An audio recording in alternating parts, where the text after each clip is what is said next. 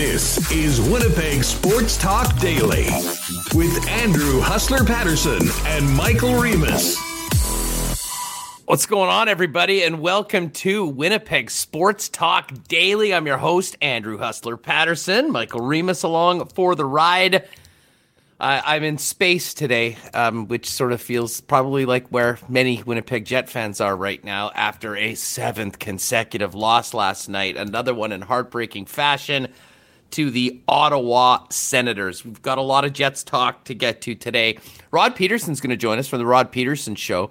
Um, Rod, one province over. It'd be good to get somebody from out of the market that pays close attention to the team for his thoughts on what is going on right now. And of course, we also have coming up. The uh, CFL draft tonight. Very strange year for the CFL in so many ways. Draft, absolutely one of those. So we'll talk to Rod a little bit about what he's looking for tonight going forward. Um, we always want to give a big shout out to the Winnipeg Sports Talk fam of sponsors right off the bat. Knott AutoCorp, Boston Pizza, Royal Sports, the Nick and Nicky DQ Group. Breezy Bend, Coolbet, and our two newest sponsors, Assiniboia Downs and the Little Brown Jug Brewing Company. Great to have them on board. Let's get to it and welcome in Michael Remis to the program. Remo, um, I imagine this background has something to do with Star Wars. May the Fourth be with you. Happy Star Wars Day, Huss. Come on, I put you. Uh, I put you in are space. You, are you a big Star Wars guy? No, I never struck me as a big Star Wars no, guy. Uh, not at all. But uh, I acknowledge holidays, and uh, today's Star Wars Day, so I figured it would be appropriate to put you. I've seen like the first one, like the OG, and I've seen a couple others, but no, I'm not a big Star Wars guy. But I recognize uh, that a lot of people are, so um, I think we have to pay our respects. Well, it's a good job. Get me out of the bar for one afternoon and uh, out into space. Um, you know, we just sometimes you got to get away from everything, and yeah. we thought that's what the Winnipeg Jets needed when they headed out on the road. A loss on Friday night to the Montreal Canadiens, followed up by this loss last night, has a lot of people shaking their heads, wondering what has happened to the Winnipeg Jets. Remis. um, what did you think about last night's game? I you know, to be honest, uh, you know, the team played quite well in some aspects. They certainly were were bringing it. They're working hard. Um, but as we heard and we'll hear from Blake Wheeler, um, it just seems like the smallest mistakes end up in the back of the net, and, um, and they just the problems continue to compound. Now at seven in a row, the longest losing streak we've seen from any Jets club since the Atlanta Thrashers got here ten years ago. Yeah, this is uh, this is getting out of hand.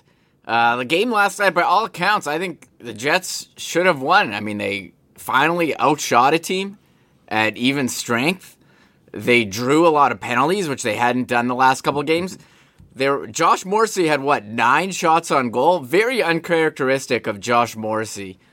He brought it last night. Yes. I mean, that was a guy that was playing. He played a desperate brand of hockey. Um, by the way, a lot of people shouting out the lid. That's right. Check out this beauty, little brown jug, and uh, got to thank Dustin for that, as well as some of the uh, delicious beers we got. Um, we'll get into that a little bit later on, but I will tell you, um, you can pop by this very soft hat. That was the thing that blew me away. So comfortable. So, um, anyways, appreciate that, and uh, thanks to everyone. Yesterday was new haircut day. Today, new hat day, courtesy of our friends at Little Brown Jug. Um, Reem, seven in a row right now, and I can't believe I am saying this, but I know a lot of people are thinking about it. We've been discussing the fact that you know this team's in the playoffs. Is it going to be? Can they catch? You know, can they get first place? Well, that has been answered.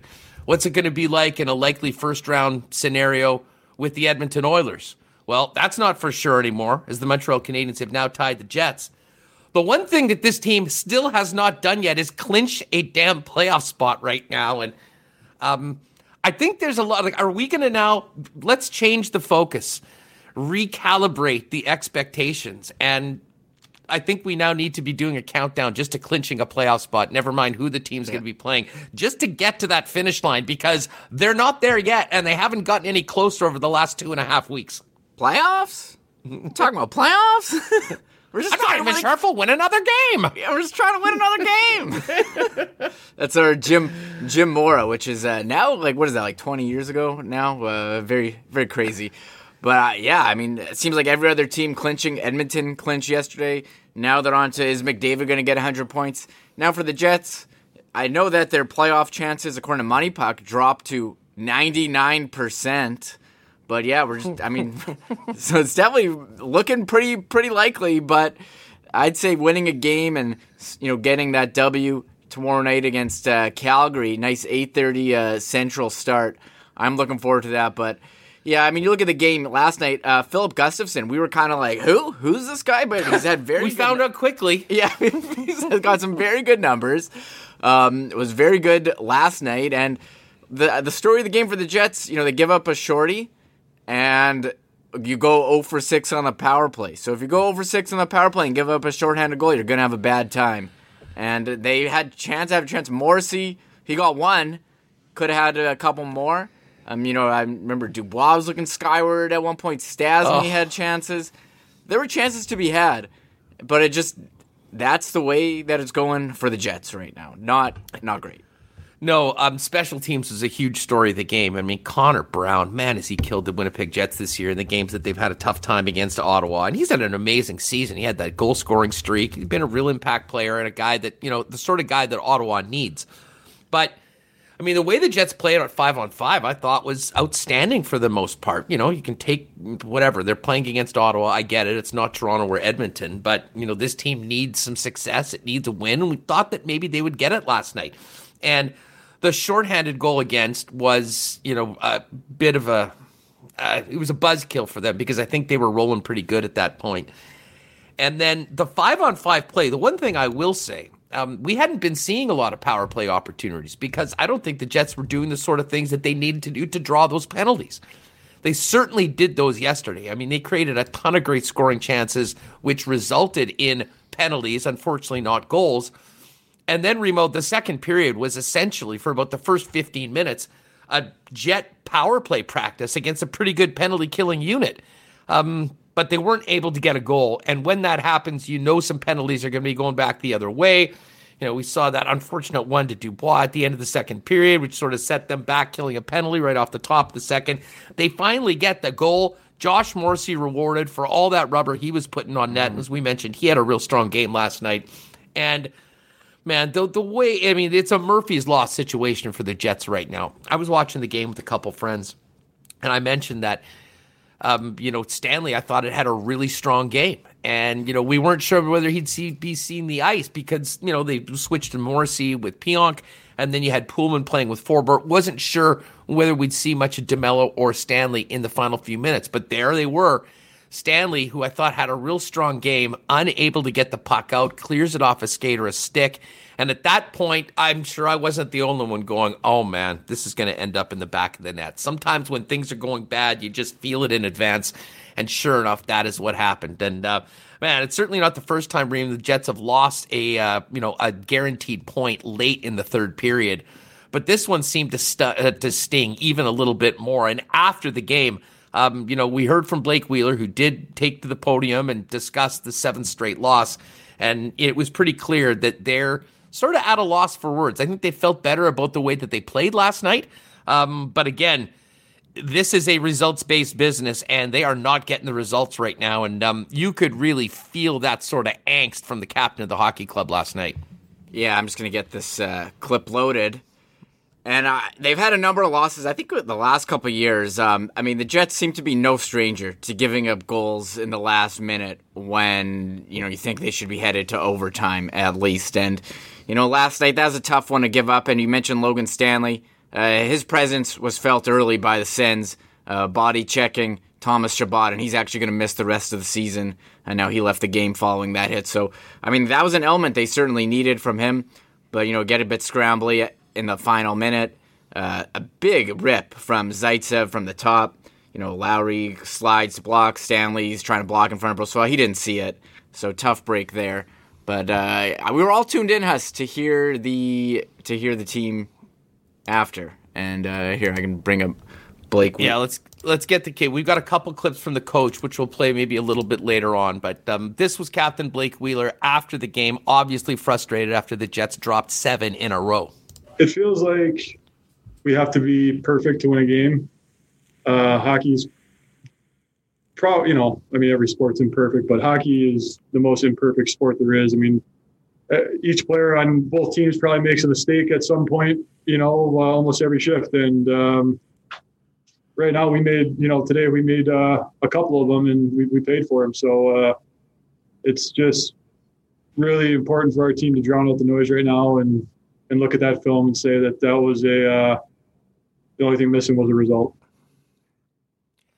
Well, the result was missing, but I think that yeah, listen, eh, for a team that's been playing the way that they have been, coming off that game against, you know, the Canadiens on Friday and the Monday earlier against Edmonton, I don't think there's any doubt that this was a better performance. Um, but something good has to happen for this hockey club before they get to the beginning of the second season, um, and you'll hope that some of that confidence can return. It was nice to see Adam Lowry back. Certainly, it'll be big to get Nikolai Ehlers back in the lineup. Um, but right now, not going the Winnipeg Jets way. Um, we've got Rod Pedersen joining us in just a couple minutes. Looking forward to getting Rod's take on what we've got from the Winnipeg Jets. Um, and we'll also hear from Coach uh, the um, from Coach Maurice a little bit later on with a couple clips. And Brandon Rewucki is going to join us coming up uh, around quarter to two. Uh, I know he'll have some hot takes for us on the local uh, local hockey club. Uh, as always, brought to you by Knott Autocorp. Why not get into the car of your dreams at a great price with the help of the Knott team at Waverly and McGillivray? All sorts of vehicles, all makes and models, including the largest selection of Tesla vehicles in Manitoba right now. Um, you can find out more in person. Talk to them about maybe getting out of your lease with their very successful consignment program or helping you sell the vehicle you have already. You can do it in person, Waverly and McGillivray, Knott Autocorp, or online at knott.ca. And I'm not sure if Nick's in the chat right now, but shout out to uh, Nick and Nikki from the Nick and Nikki DQ group, DQ Northgate, uh, DQ Niverville, DQ Polo Park, and DQ St. Anne's. As I mentioned yesterday, Mother's Day is coming up. You may not be having the huge gathering, but why don't you treat mom with one of the great DQ cakes? You can order from any of the Nick and Nikki DQs for the weekend, or maybe even better, go on Instagram, give them a follow at DQ Manitoba fire them a message. You can get going like that and then uh, pick it up a little bit later on. And uh, again, don't forget those two for five treat deals at all four Nick and Nikki DQs after 8 p.m. All right, we've got lots to get to with our next guest, our very good friend. He is the host of the Rod Pedersen Show, one province to the west, the loquacious longtime voice of the Saskatchewan Roughriders, and now killing it every day on the Game Plus Network. YouTube, Facebook, kind of leading right into Winnipeg Sports Talk Daily. And I know a lot of the folks that are in our chat have probably just spent a couple hours with Rod Pedersen himself. What's going on, Hot Rod? Great to talk to you again, man. You know, Huss, this is awesome. Uh, yes. Can you hear me fine? I got oh, new sure. headphones that I'm using. Okay, good. Sure can. You sound great. You know what this reminds me of? When Tootie from Facts of Life showed up on different strokes, and it was just like, are the you know what I mean? Yes. It's like it's, it's that what is going on? Worlds colliding. yeah, exactly. That's what it feels like. So a lot of the people watching my show said, "See you over on WFT or at WST." so here we are. Yeah, that's good. Well, I love it. I'm loving your show, and it's great to have you on. And you mentioned about worlds colliding. Um, how about just the world collapsing? Because that's what it feels around Winnipeg right now with this hockey club. Now, I did see some of your tweets earlier on in this losing streak, telling people to pump the brakes this is a good hockey club. They'll get through this. Um, we're now at seven, Rod. Where uh, where are you at? Where are you at on the Winnipeg Jets right now with five games left in this regular season? Where I'm at, and you just remember this, and your viewers should know that a close friend of mine is a Sask Party MLA in the government by the name of Ken Cheveldayoff. And his brother, you might have heard of him, is Kevin Cheveldayoff. So we talk Jets quite a bit, and we're Jets backers. And I just realized we had a poll on our show a while back saying who would win a series between Toronto and Edmonton. And the Winnipeg people were writing in saying, What about the Jets? I'm like, We're not asking about the Jets. This was like six weeks ago, Huss, when they were on top, right? You know what I'm saying? So it's just I it's the roller coaster that we actually experience over here with Rider fans. I'm not as familiar with Bomber fans, but it's just I think they'll snap out of it. I think the playoffs are a different season. I had Darren Dreger on my show yesterday. He wholeheartedly agrees if that means anything as Winnipeg media alumni, they will come out of this. The playoffs are a different season. Huss, they know that they're going to be there. I saw the Wheeler comment, and then I saw what Pomo said after the game last night that five on five, we were fine. Yeah, we were 0 for 6 for the power play. But I think if you've been around sports long enough, and you have too, not just in the media, but around the game, if you keep pounding and pounding, that door does, you know, get pounded open as long as you believe in yourself. And, you know, with Lowry coming back, Ehlers by the playoffs, they're in the playoffs. They're not wearing themselves out in a stretch drive like some teams are. Look at Colorado and Vegas, right? For first place, they know they're going to be in the playoffs. So I like I'd like to see them turn it around soon, but I'm not willing to write the season off like so many of uh, Jets fans are. That's just me. Yeah, no, I mean, it's a strange situation, Rod, because for all the year, and you know, there may have been some underlying numbers that maybe would suggest that their record was a bit better than the team was overall. Maybe they were leaning on their goaltender a little bit too much. This is not the first time we've been saying that around Winnipeg about this hockey club. Um, and I'll say this if you asked most Jet fans at the beginning of 56 games and said, guys, at 51, the team would be 27, 21, and whatever, three or four and would have a 10 point lead on Calgary, would basically need one win to clinch their playoff spot and be there. Just about all Jet fans, I think, would have taken that. It's just very different than when, you know, if you have all that. Oh, but by the way, you were 27 and 14 three weeks ago and, you know, really struggling coming down the stretch. It, it, it's clear the talent is in this in this dressing room. I mean, we've seen them do it before but it, it's strange to see them as lost as they've been at times over the last little while. And it's pretty clear they got to get it together ASAP. But what do people say when you say that to them, Huss? Because that's the reason thing. Like you would take this if you were told this three months ago. What's their reaction to that? Because I would say the same thing as you. Yeah, bit, well, listen, big picture. When you say that, they're sort of like, yeah, but um, look, I mean, there is a there is a level of recency bias in everything that we do. And to be honest, I mean, other than what the record is right now, none of what happened a month or two months ago really matters right now all that being said, none of this is really going to matter in two weeks when the playoff begins if the team gets back to it. But it's pretty clear right now of the way the team has been floundering, the results that they've had, and some of the issues with the hockey club that um, it doesn't matter. If you don't get things turned around, you can make the playoffs. It's probably going to be a short series against the Leafs or Edmonton, whoever it is, unless we kind of get the Jets back to the team that they were at times in, uh, in brighter days during this 56 game campaign. But again, it's a 56 game sprint, not a marathon. But you know, people talk about the benching of Scheifele. It's Paul Maurice trying to send a message. I'm not entirely sure what that message was, but what have they not corrected? This is what I don't like in the Winnipeg Jets game. Andrew is they don't play heavy. They don't play physical if they don't have to. They're they're they're too much of a finesse team for my liking. And I'm just wondering if it's late enough in the season to drive those messages home. They don't play great team defense, and their starts haven't been very good all either for whatever reason. Maybe that's just their thing.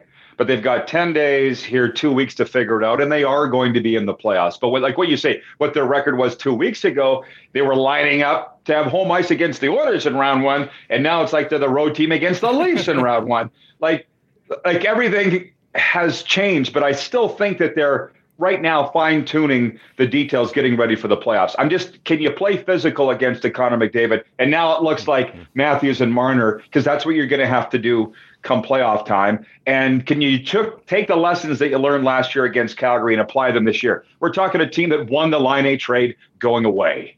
But what if they scored 10 goals in the last seven games? Would you take Laine now? You still probably wouldn't, Huss. I still don't think you would.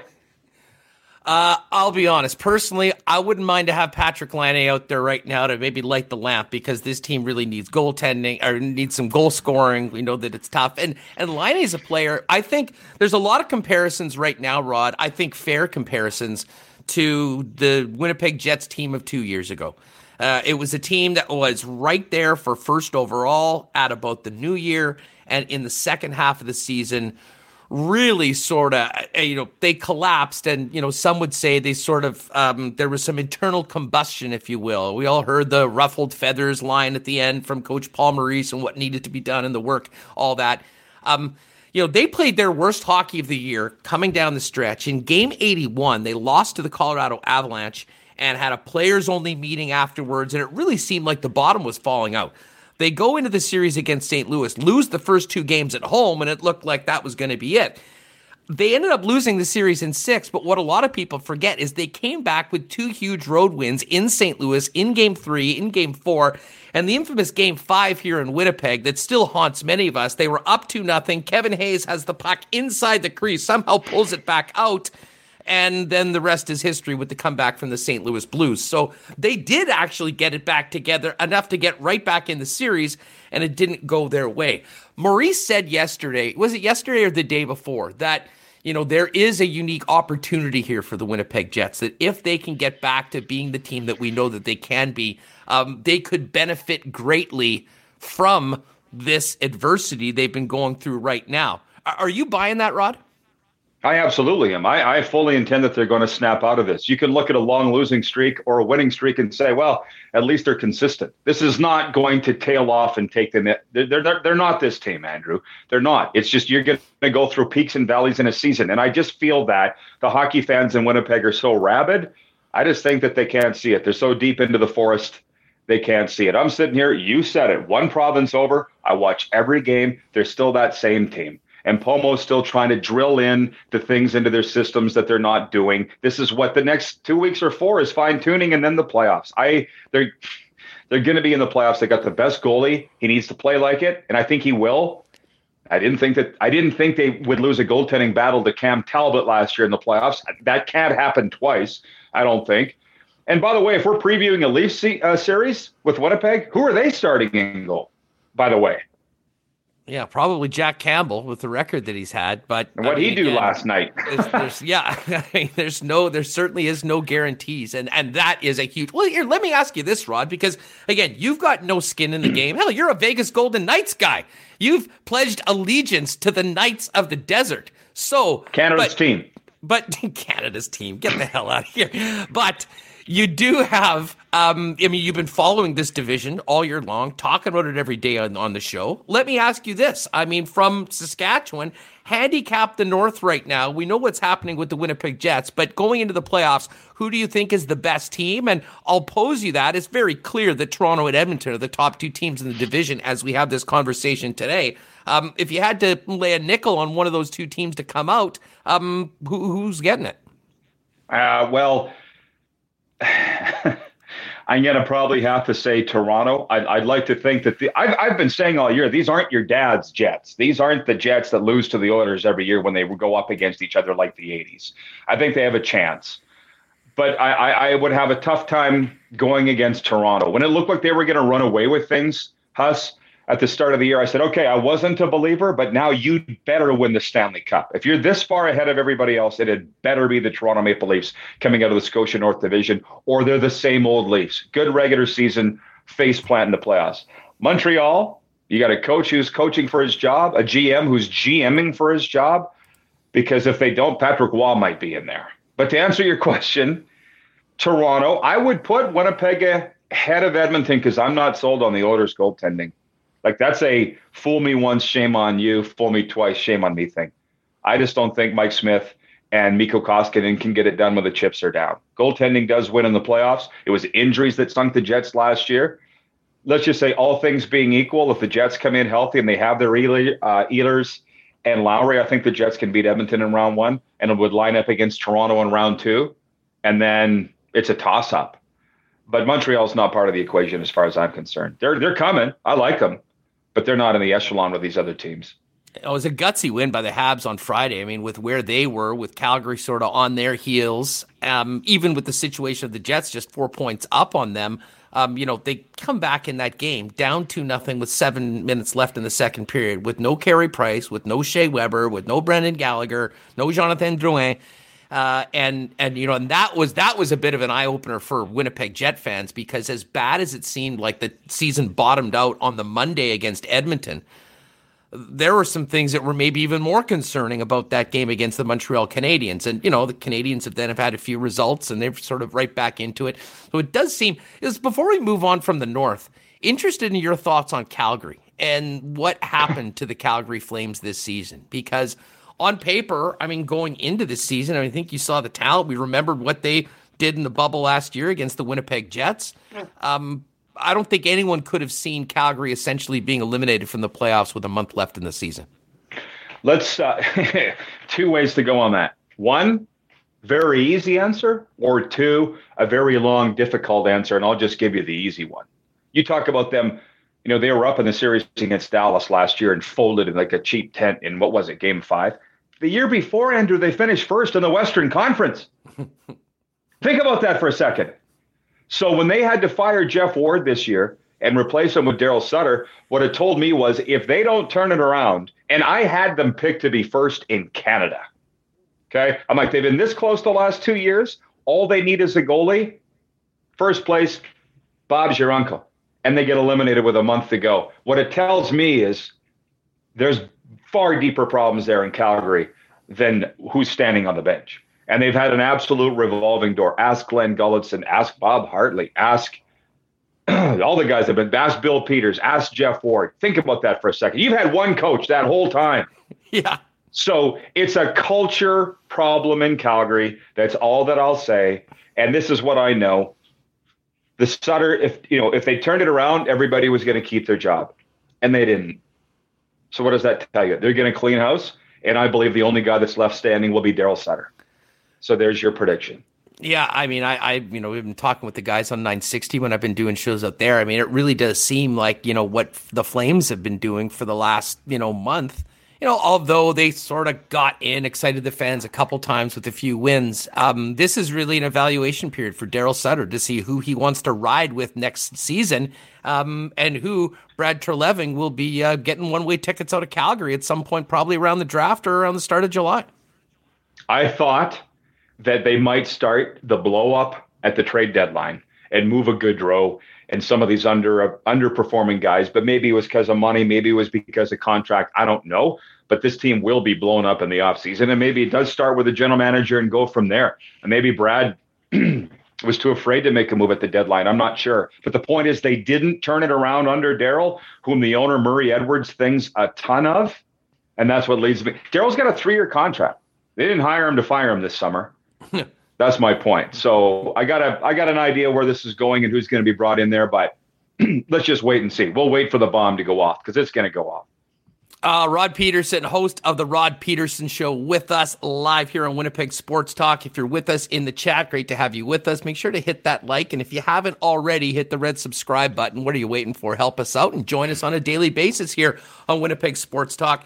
Um, Rod, what was what did you start off with today? I, am interested because today is sort of a big day in CFL circles with the draft, and we'll talk about that. Was that the top story today, or uh, did you guys just get right into it this morning with the uh, aftermath of last night's hockey? Jets loss, another ridiculous night for Connor McDavid, and uh, all that hockey that was played last night. Number one was the CFL draft, and I'll tell you why. As a 20 year CFL guy, voice of the Roughriders, they deserve the coverage for the GMs, the scouts, this is their Super Bowl, Andrew. For the players that are going to be drafted tonight, they deserve it to have a draft day special. But we had a poll question today was will you be watching the CFL draft? And over 60% of respondents said no. And that's on a sports show. So you can take that a variety of ways if you wanted. We kind of had the fun talk with how could you glitz this up? Could you even rival the NFL with what they do versus is this just a cattle call, a necessary transactional thing for the teams, right? To separate the players and away we go. We, we, we covered everything. And Craig Smith, who spent many years, most recently as the director of player personnel with the Blue Bombers, was our guest to break down the field tonight and what he sees happening in round one and beyond. So we went pretty deep on CFL draft stuff. Both, you know, TSN's going to air the first two rounds. And is it even worth having anymore? Are we going to have a season? We talked about it all. Now, uh, listen, before we get to the bigger pictures, let's just focus in on the draft. Um, it's a very different draft this year. I mean, you lose an entire season. You already had players draft. How is everything that's happened to the league going to affect tonight? And how will it be different from a 2018 or a 2019 draft that we remembered pre COVID? It's a great question. And I think CFL fans and your viewers should know if they don't already. They had a draft class come in last year, the entire CFL that didn't get into a training camp or play. We didn't have a 2020 season for not just the CFL, but for youth sports. So this now we're now we got two draft classes bunched up. They're going to try and get on the field in a couple months' time if there's a season at all. And the CFL hasn't really made it clear as to how they're going to do this. They're calling them cohorts, Andrew, in terms of two consecutive draft classes, both being rookies. See how that's just a major bottleneck of talent coming into your program? And then you've got Canadians playing in the NCAA that are eligible for the draft. You've got Canadians playing in U sports that haven't played in a year, in some cases, two years for a variety of reasons. And then you got a guy by the name of Jake Burt who's from Regina, raised in Boston, played at Boston College, was with the Patriots last year, and he's been deemed eligible for the draft. So it's an absolute dog's breakfast of guys that are available to be selected tonight. Now, it's been a lot of fun to predict who's going to go where. John Hodge of three down has put his mock draft up at three down. I don't agree with all of his picks, but that's what's fun about it. He's got Terrell Jana, uh, receiver, going uh, number one overall to Hamilton. He played at Virginia. Does that give you a bit of an idea of what you know who might hear their names called tonight? It's it's a dog's breakfast. Well, and and what's interesting is that you know, and I believe, correct me if I'm wrong, this is the first year that NCAA juniors are in the draft, and I think part of that is, and I think they'll be quite popular picks in that. You know, yes, you won't know that they'll be there for you next year, but it might give you a chance to sort of spread out the talent and not have every single one of your picks basically needing to make that decision this year, presuming that we get on the football field. Yeah, well, that's all the intricacies of this draft. And I believe the football people, I think they'd like to just have the draft and say, would you guys leave us alone and we'll just tell you who we draft after? You know what I mean? I don't think they like the idea of promoting this. They see this as a, like I said, it's a football transactional thing that's necessary that doesn't really need a lot of attention. And I completely disagree with that. I mean, we talked about it at length for two hours today and got people interested. They said, I didn't even know the draft was tonight. I'm now going to watch on TSN. I think, I think what the NFL drafts become, and I was watching what you were tweeting over the weekend and the comments you were making, that's a marketing vehicle for the National Football League. For the oh. most part, we don't know who these guys are. But I liked your hat, Andrew. I texted you about your Chiefs hat. It's yes. a vehicle. and how can that be? Why should that be any different in the CFL than the NFL? Maybe we don't know who these guys are, like we know with Trevor Lawrence and a Trey Lance and a, and a Zach Wilson. But you know what? Who cares? We're going to get to know them.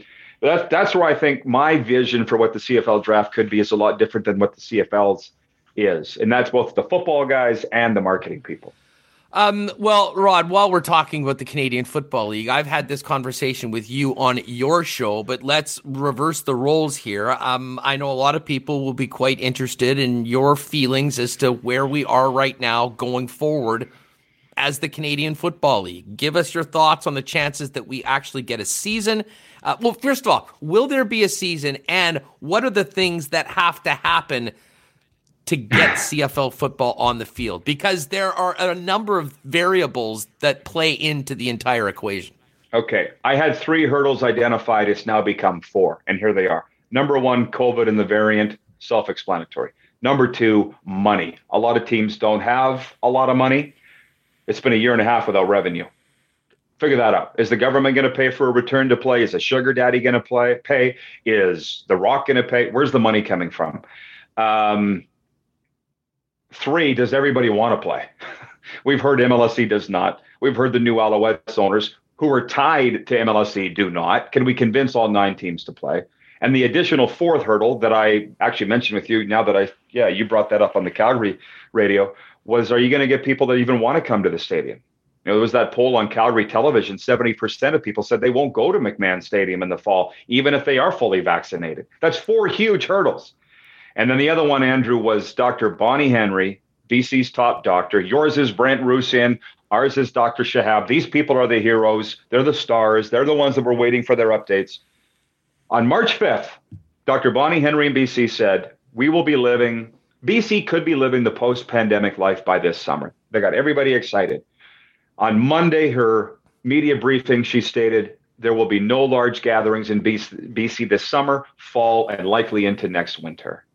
I took those two headlines back to back and put them on my show today, and people thought I was trashing her. I said, I'm not trashing her. She's the person I'm going to for leadership to say, where are we going with this? If she doesn't know, how could anybody say they know? So my take was 60 40 to the no that they play this year. It might be 70 30 to the no. And that's the unfortunate thing. And I guess Stephen Brunt was on your other station this morning. Can we say it? Fan 960 in Calgary. Brunt this morning openly asked Andrew, Did you see this? Is this the last CFL draft? He said that. It's, uh, I mean, it, th- these things have to be discussed right now, Rod. I mean, this yes, goes back to the reporting that started off with Naylor and whatnot of TSN that, you know, this conversation in and around the XFL. And you've been one of the more outspoken people in all of Canadian media that, you know, people need to wake up about the seriousness of the situation for the league and that, you know, there's a lot of old schoolers that would love everything just to be the way it has been forever. Um, but unfortunately, right now, it seems like that status quo when you add in the coronavirus and what it's done to our economy and these teams. It, it's just, it simply cannot continue the way things were. Now, listen, would I prefer it to for a white knight to come in and give everyone the money and you know they could have the time to properly market it and try and try and regenerate the league? Well, yeah, I'd love that, but I'm not seeing that happening right now, Rod, and that means they need to be thinking long and hard about anything else they can do. And it seemed like that's where these conversations with the XFL came about. Well, and I think that the because I worked in the league for so long, I think a lot of the owners, presidents, governors, not all of them, but a lot of them live in a vacuum and they can't really see outside that vacuum. It's that whole thing about seeing the forest for the trees. And we don't have all the details of where the talks are at with the XFL and the Rock. I believe it was March 10th that Randy Ambrosie dropped that bomb and there's really been nothing said since. And so we don't know how far down the line these talks have gone, but you and I are on the air every day for hours. So unless somebody wants to come on from the CFL and explain exactly what's going on, it leaves it open to speculation. And so I've heard the different talks that the Rock and the XFL only want certain markets, not all the markets. Be pretty scary to me, Andrew, if Toronto, BC, and Montreal left the CFL and we were left with a six-team league in Canada. For and it's still the Canadian Football League, and everything's the same. I would rather merge. I mean, the CFL is at a fork in the road. Did they get big, or did they go small? But staying the same is not palatable. And we have a saying in recovery. You know that I work as a full-time recovery coach in mental health and addictions. We have a saying that says nothing changes if nothing changes. Make sense? It, so we're uh, going to keep pounding our head against the wall if we don't make a decision here. The CFL needs to make a decision, and they want to keep pounding a square peg into a round hole and play this year. And who cares if we can't fill the stadiums? It's just it's just running it further into the ditch in my mind. Hey, what happens, Rod, short term, if um, you know what we're hearing is in fact true, and teams like the Argos and the Alouettes just don't want any part of a shortened season with the money that they'll lose without fans in the stands. Not that they were making any money or had many fans in the stands to begin with in brighter times. What happens? The CFL doesn't play this year, and they go full on headlong into the merger. That's what happens, potentially starting next spring. I've heard that from enough sources, Andrew, that it could be a, a Labor Day week Grey Cup as early as next year. I can't confirm that, but I've heard that. So if they don't play this year, I think it just accelerates the merger talk. Could you see anything different happening? Uh, it's pretty hard to imagine. I know there'll be people, and you know, we've heard it. You hear it on your show all the time. You know what? If they don't want to be a part of it, get the hell out of here and we'll play with the teams that do. But, uh, yeah. and again, like, could it work? I mean, maybe, but there's something about losing 33% of your teams and the three biggest markets going to, you know, what would almost be a JV version of the CFL, even if you still have this six probably strongest community markets when it comes to CFL and three down football. Well, the scariest part of that is, quite frankly, there's a lot of league forefathers that want that. And I don't, but they want that 1960s era CFL where 85% of the rosters are Canadian and they bring up maybe four to six Americans. And I guess you could do that, but can you sell that? Like, do you remember in the 90s, Andrew, when the American teams came to Winnipeg to play the Bombers? Here, it was exciting when the Sacramento Gold Miners came to town or the Memphis Mad Dogs. It was exciting. I don't know about you, but I, that's I'm all for it. To go smaller and fight, I, I and, the, and what scares me is they're going to fight and infight this right into the into their death because they can't get on the same page as to where this should go. Hey, Rod, one more for you, and it is a football question, but four down, not three down. What do you make of this Aaron Rodgers situation with the Green Bay Packers? And how freaked out are the Packer fans that are watching the Rod Pedersen show about what happened leading into the draft? They're speechless, Huss. They're speechless. I'm like, listen, we get the Packers every weekend because of where we live on TV. I don't have NFL, uh, the package, don't need it. We get the Packers.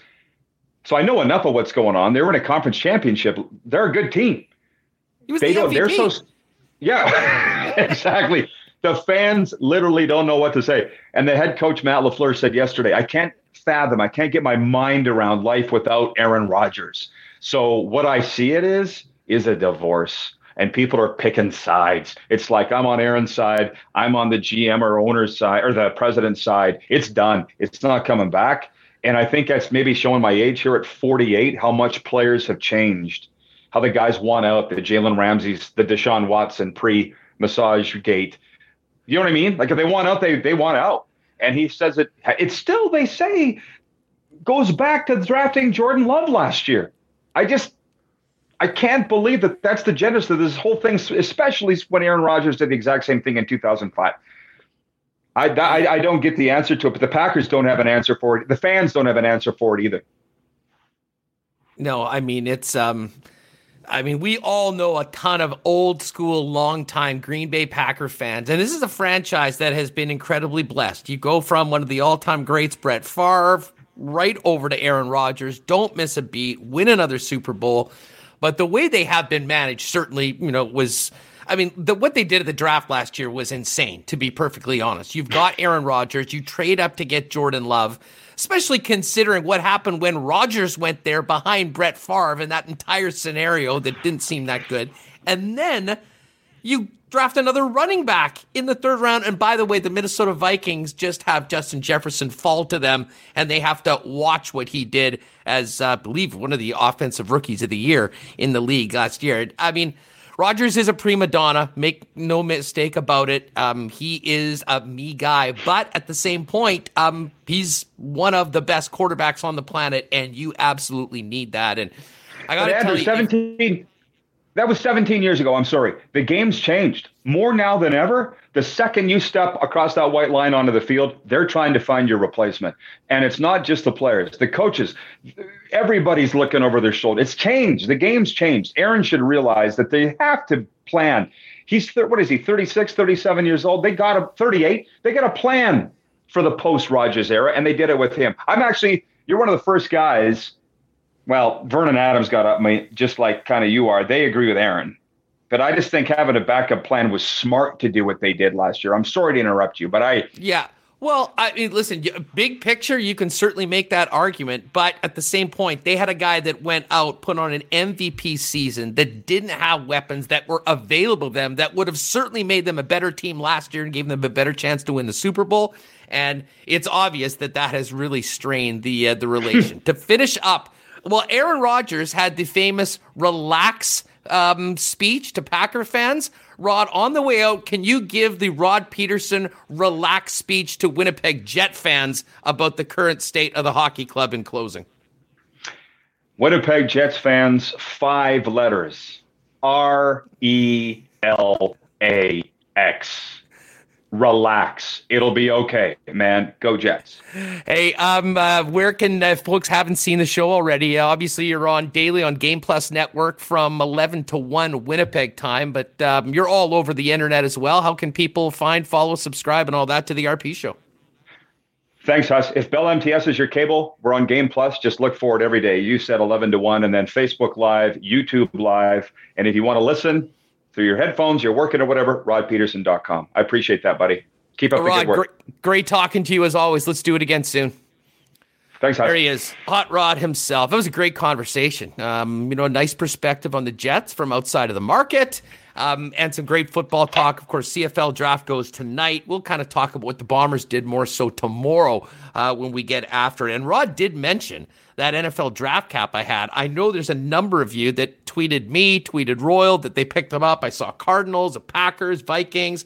I had the Chiefs. Uh, listen, Royal Sports, your number one spot for all licensed merchandise, and you want to get ready to get outside. They've got bikes, they've got the fitness equipment, soccer, baseball, and I've mentioned this before. If you have never tried disc golf, now might be a time to pick it up. I'm going to have, there is going to be a W, the first ever WST event may very well be. I'm working on it, a beginners disc golf event um, that we'll be doing outside. We can distance, could be a good fun time to meet some people. So we're working on that when is safe to do so. Uh, but if you want to try out disc golf, get down to Royal. They've got tons of beginner equipment, and you can check that out. And of course, Breezy Bend, our sponsor. Going to pop by actually the golf course later on, maybe hit a few balls. Looking forward to getting out there today. Gorgeous course uh, with an incredible, incredible country club setting.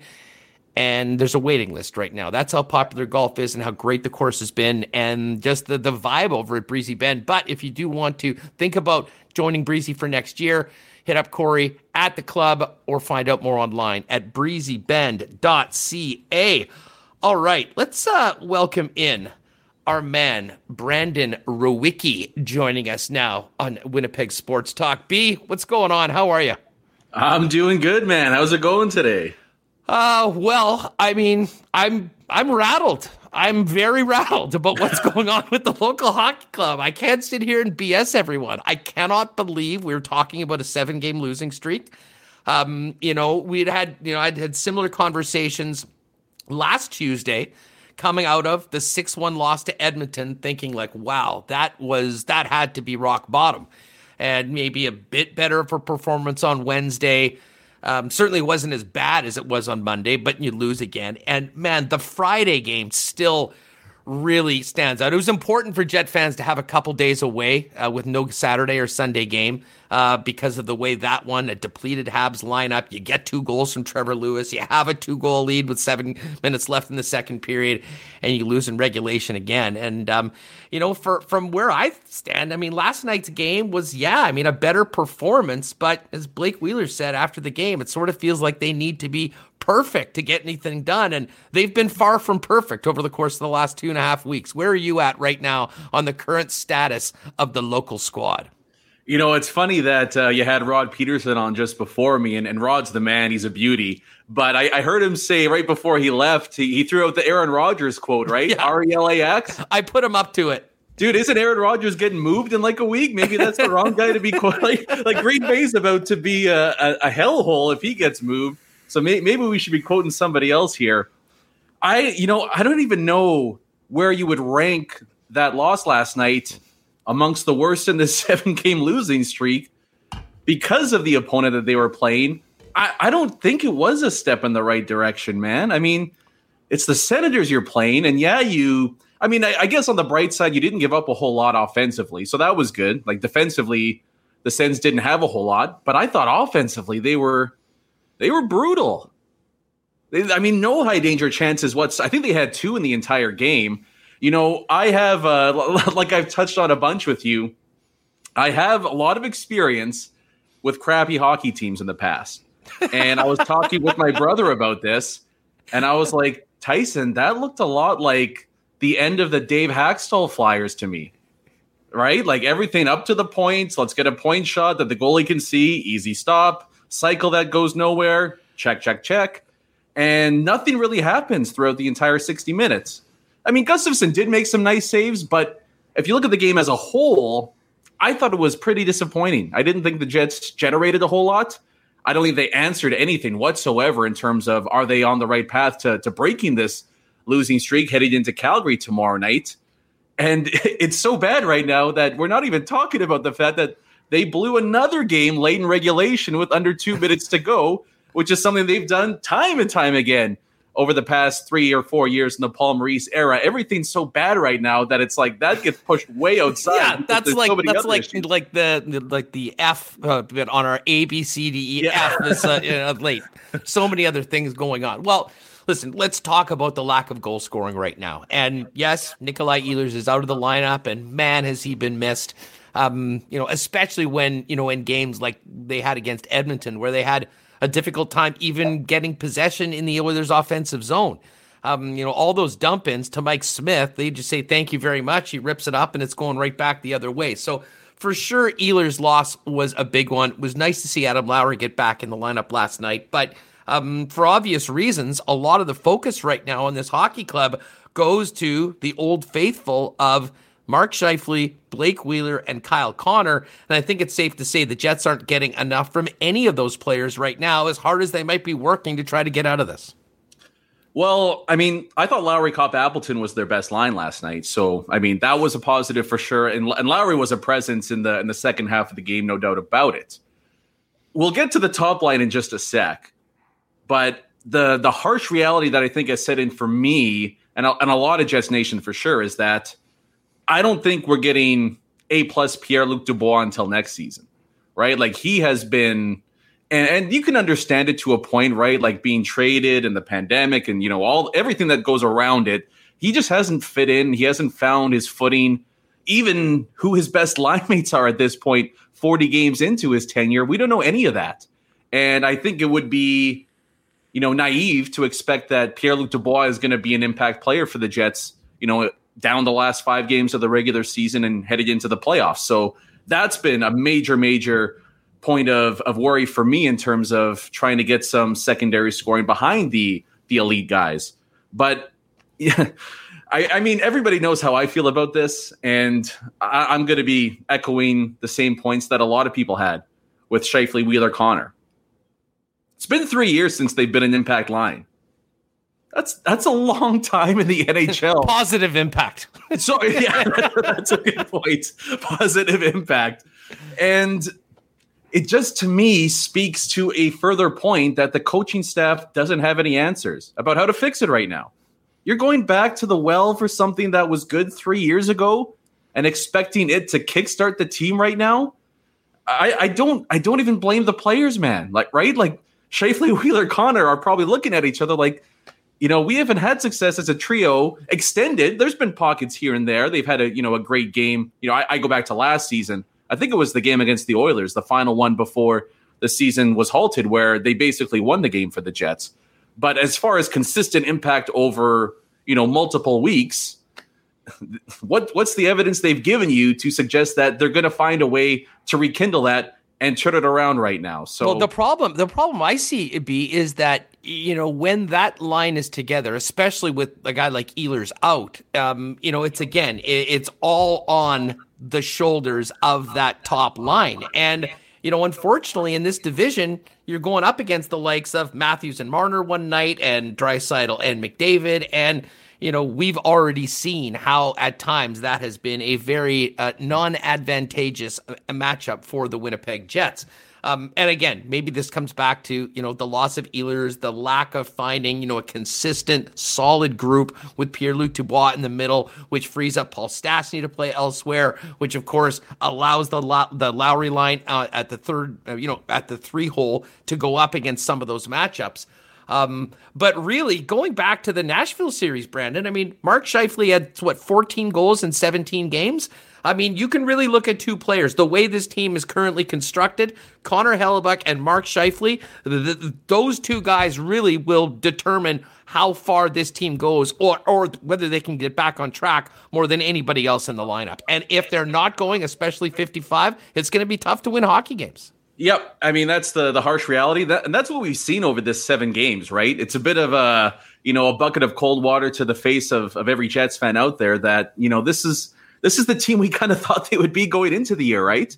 Like I had them as, you know, fourth, fifth in the North Division. Like hopefully they can squeak in. I mean, I think they're going to squeak in, right? They they they, they should get into the. we're planning we're planning a playoff clinch party on uh, Winnipeg Sports oh. Talk at some point over the course of the next two weeks, whenever whenever those elusive points actually happen, or maybe it'll just be Calgary losing. Yeah, and, I mean that, that's probably the safe bet right now is Calgary losing. But either way, they they should get into the playoffs at this point. Uh, it, it's just tough, right? Because you lean on your top guys so heavily. We've seen this with, I mean, a handful of teams over the the past several years in the NHL. Even the best guys in the NHL go cold sometimes, whether it's puck luck or you know they're just not on top of their game. You you can't rely on even the best in the league to produce for you night in, night out. And the other problem, like I mentioned with Pierre Luc Dubois, is that you know you you think the Scheifele line can go up against one of the other team's top two lines, and let's just say even break even. The Lowry line can hold their own in, in a checking role.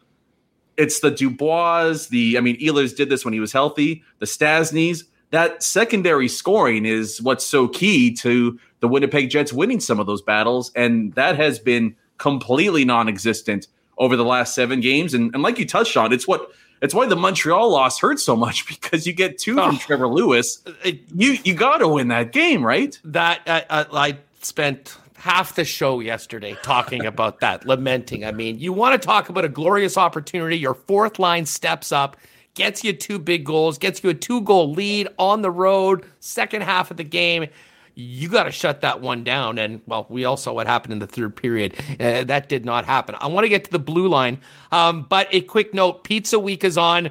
Our friends at Boston Pizza have you covered. We've got the Walking in Memphis Pizza. Uh, which, by the way, Taylor in the chat tried last night. She won it on Friday, I believe. Congratulations to Taylor. And I know Tracy, our regular listener, is all fired up uh, she was the winner of the California Shrimp Pizza, which you can get at BP Charleswood or at all 11 BP uh, Winnipeg locations by calling 925 4111. Tomorrow, we're going to give away the playoff pizza flight. This is awesome. I tried this last week. It is so good. We've got the three signature six inch pizzas, three dips for eighteen forty nine, and the playoff pizza flight has the spicy pierogi, the meatier, and the bourbon barbecue chicken. It comes with the sriracha ranch, honey dill, and creamy garlic dips and of course goes great with a nice cold Coors Light Canadian or uh, a Vizzy, and you get the call the shot pin to win as well. You can win a VIP NHL experience, that ODR for next year, or instant Boston Pizza gift card. So Pizza Week on, check it out, Boston Pizza. Brandon, let's get to the blue line. Interesting change last night, probably a long time coming. I- am still surprised we haven't seen more DeMelo with Morrissey, but I'll tell you what, uh, Morrissey had maybe one of his best games of the season last night, shooting the think nine a career high nine shots on on net, rewarded with a goal. Um, and it was a very different look when he was playing with Neil Pionk. What'd you think? All right. Um, this is a PG. Is this PG the, the show or? yeah, well, it's, it's, as PG as you need it to be. We're on the okay, internet. PJ, PJ ish. Um, you you know what? So the Morrissey Pionk pairing clearly works that's not really the issue. It's it's what happens when you put those two together, right?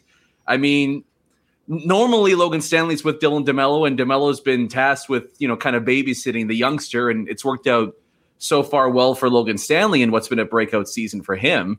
But we saw in the last goal, the the game winning goal for Ottawa, it was forward Stanley out there, and I mean, it was pretty evident that that was a complete disaster. Ultimately, cost the Jets at least one point you just I, I, don't know if you can lean on on Morrissey Pionk because the rest of the the D corps gets completely shredded at that point, and you don't have. Are they ready for forty left. minutes a game? Yeah, I mean, maybe, maybe right. Maybe you do the whole Chris Pronger back in the day where you just you, you throw the old horse out there and, and see how long he can go for you. Um, I, I do agree too. I thought that was Josh Morrissey's best game of the season. So, and he's been playing a lot better as of late. You know, it, it's not Josh Morrissey, in my opinion, that's the issue with the blue line here you know, I took a look at the ice time in last night's game. Dylan DeMelo played 11 minutes even strength, which was sixth out of sixth on the Jets blue line. So you, you cannot convince me that that is the best way to allocate minutes on the back end. It's a travesty. He, and I know he's been on the third pair, but he's been one of the best, if not the best, Jets blue liner outside of Neil Pionk this season playing him that few does the team a complete disservice. And I don't. I mean, I've been saying this for weeks, maybe months now, that Morrissey DeMelo needs to get put back together. T- to me, Tucker Poolman is best on the third pair, and he's had a rough go as of late. But I mean, it's kind of what you expect because he's being tasked with playing over his head. Like he shouldn't be up against the other team's best night in, night out. So I mean, to me, that's the the first and easy step is Morrissey DeMelo gets put back together it, it's just it's so bizarre, right? Because obviously management liked Dylan DeMelo enough to sign him to a multi-year extension and, and pay him pretty well in the process. The coaching staff hasn't even given him a sniff on the top pair since game one of the regular season. And it seems like they're really leaning on the fact that they feel like Morrissey DeMelo got bullied in that Calgary series, and they want to have some size beside Josh Morrissey. I don't disagree with that in theory, but at some point, you also have to spend a little bit of time in the offensive zone as well. And I'm willing to take the risk of Morrissey DeMelo getting quote unquote bullied and, and maybe losing a couple of physical battles and, and losing something in the size department if it means the Jets are getting the puck out of their zone more efficiently and, you know, transitioning to offense where this team is most deadly. Oh, yes. Transitioning to offense from the blue line. That would a perfect segue into the um, rotation for that final spot. We've seen a lot of Jamie Benn or Jordie Benn lately. We saw Logan Stanley come back in. And uh, for his part, I thought Stanley had a really strong game last night. I mean, it was very unfortunate that he ripped it off that guy's stick or skate, which basically led to the game winner late in the game. But I think the fact that he was even out there at that point, I think shows that, you know, the coach had some confidence in what they were doing. And to me, the confidence of Stanley when he played regularly, Brandon, came out, it improved every game, as did his play. And I really thought it took a bit of a step back when he was taken out after the trade deadline, came back in for one game, came out again. He looked more like that confident guy that was playing midseason. But um, they didn't get the win. We're still expecting that maybe that guy that can actually work the transition as well as any Ville Heinola gets in at some point. But uh, how do you see Maurice handling that for the remainder of this season? And if you had to bet who that sixth defenseman will be in game one of the playoffs, who's getting your nickel? Oh, man. I, I, I would probably I don't I don't even want to say it. I would probably lean towards Benn, Like from like uh, from Paul Maurice's perspective at yeah. this point, right? I, I don't I clearly disagree. I mean, Ville Heinola Ville Heinola might be this team's best puck mover. And he's been in the press box for a month and a half. So, eh, but and then the tough thing is you're asking the kid to come in essentially cold and you know, no pressure. Can you try and kickstart our offense that's been dormant for a couple of weeks here? right? I mean, I, I, would still give him a chance. I would love to see him get into the lineup. You know, we're seeing young defensemen, young small defensemen as well across the league. It, it's been a bit of a revelation for a while now, but Sam Girard isn't getting hurt out there in Colorado. Erik Brannstrom, for example, in Ottawa, I get it's a different situation with the Sens. You know, they're more willing to give their young guys a, a bunch of ice time. But Erik Brannstrom to me doesn't look lost out there, and if anything, he's been a standout each time the Jets have played the Senators the past uh, couple of meetings. It, it's it's just time to unleash the Finnish beast at this point. I, and I mean, like, what do you have to lose?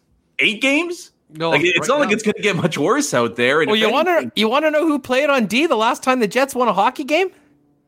Ville I mean, Yeah, yeah. he came in. They beat the Leafs hasn't haven't seen him since. Yeah. and listen, I'm not about to sit here in front of you and say, well, that was why they won that game. But it's, it's, it's funny. I mean, you know, in the past we've always heard, oh, I don't want to break up the winning lineup.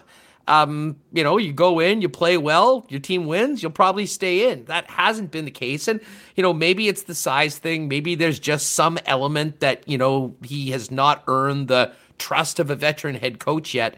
But I'm sort of with you at this point. I mean, uh, dude, coming out of the Edmonton game last week, the, the Monday, the 6 1 disaster, I said to a couple guys, I don't think I said it on the air, but I mean, I wouldn't have been surprised if Stanley was back in, if Heinola was back in, like if a few guys came into the lineup. I mean, man, we're seeing the law of diminishing returns on Derek Forbort. And listen, he, value for the money, he has been amazing this year. No one could have expected him playing as much or as well as he has so far with Neil Pionk throughout the year. A big part of that is his partner in the year Neil Pionk's had. But um, you know, as I said, we're it, we have seen the law of diminishing returns. There's been some tough nights. I mean, even if just to give the guy a rest for a little bit to bring someone else in, I don't think would be a bad thing. And then maybe you get a bit better of an idea about what you really have as far as just keeping five guys in there, doing the exact same thing, and changing the one guy on a nightly basis. You know, it's funny you mentioned that because I actually thought specifically on the the final goal for the Sens last night. I was like, Derek Forbort looks burnt. Like he just looks toast out there, and I, he has been. I mean, it, has been a rough couple of months for Forbort after a really, really solid start to the season. And I do wonder if, you know, or how much fatigue is playing a factor for him. I, I said in a tweet as well a little while ago that, you know, at this point, Heinola Stanley in for Forbort and, you know, whoever it may be, Benn, you know, I, either one of those guys would be a major upgrade at this point to the team. And the Jets just keep trotting out essentially the same D corps night after night, hoping for a different result. And I just don't know how much longer you can keep going that route. On top of it, you know, to me, it looks like this team needs an injection of, of energy. And to me, having a little bit of youthful brashness would serve this team really well right now. And I think Ville Heinola could help kickstart this offense, if anything, just to change things up for the sake of changing it up a little bit. So we'll see what Paul Maurice does. I'm not very hopeful the kid's going to get in, but I really do think he can provide a decent amount of offense for this team on top of it you know, the same way Toby Enstrom, yeah, he might lose a, a puck battle here or there, but the kid is really smart. Like he he knows where to be on the ice inside his own zone. I don't think he's going to be a major detriment to the team defensively on top of what he brings on the offensive side of things. Yeah, I, I, I'm sort of with you on that. And, and, you know, with the way things have been going, I mean, to your point, I mean, honestly, what do they have to lose right now? I mean, you know, with five games left in the regular season, struggling the way they are, maybe a few new faces. And speaking of an injection of energy, I mean, fingers crossed they get that from 27 coming back into the lineup. But, I mean, even as brilliant as he's been this season and dating back the last couple years, it's still incredible, Brandon, to look at this team without Nikolai Ehlers and see what a massive hole that creates uh, up front. Yeah, I mean, he's one of the most dynamic players in the NHL. He's their best player, uh, best skater at least, outside of Connor Hellebuyck. And hey, I, it, it's totally understandable to expect a decent amount of um, regression when it comes to scoring for the Winnipeg Jets while he's out there. But with Patrik Laine being shipped out for Dubois and Dubois not really providing that that secondary scoring, you know, there really is nobody on this team that can basically carry a line by themselves like Nick Ehlers can. And I mean, he's been he's carried the second power play unit all season long. On top of it, you know, I mean, it, it's pretty evident to me at least that he should be getting as many minutes or even more than Mark Scheifele right now. That hasn't been the case while even while he was in the lineup. So I'm, I'm with you, man. If, if he's not there for game one of whoever they're playing in the playoffs, I just find it real hard to believe the Jets are going to make that a long series, let alone find a way to win it. Uh oh, Remis has been triggered in the chat room, Brandon. Um, B. Henderson said, Not an excuse, but the Jets have not played a single road game this year in their own time zone. It's an underrated stat. I knew this would trigger Remis. We joke about this all the time off the air. Winnipeg Sports Talk, pretty done with hearing about time zones. Um, listen, there are a number of challenges that the team is just going to have to wrap their heads around and get over. Um, and I think that, much like uh, we talked about far down the list, um, very far down the list. Um, because honestly, this is going to be a matter of looking within. And I'm interested. What did you think about Maurice after the game last night? Um, you know, he's had. Listen, there's nobody more experienced or veteran when it comes to handling situations like this, speaking with the media. Um, but you know, you heard it from the captain, and I think you heard from the coach that you know this is kind of coming to a head right now and can really go one of two ways.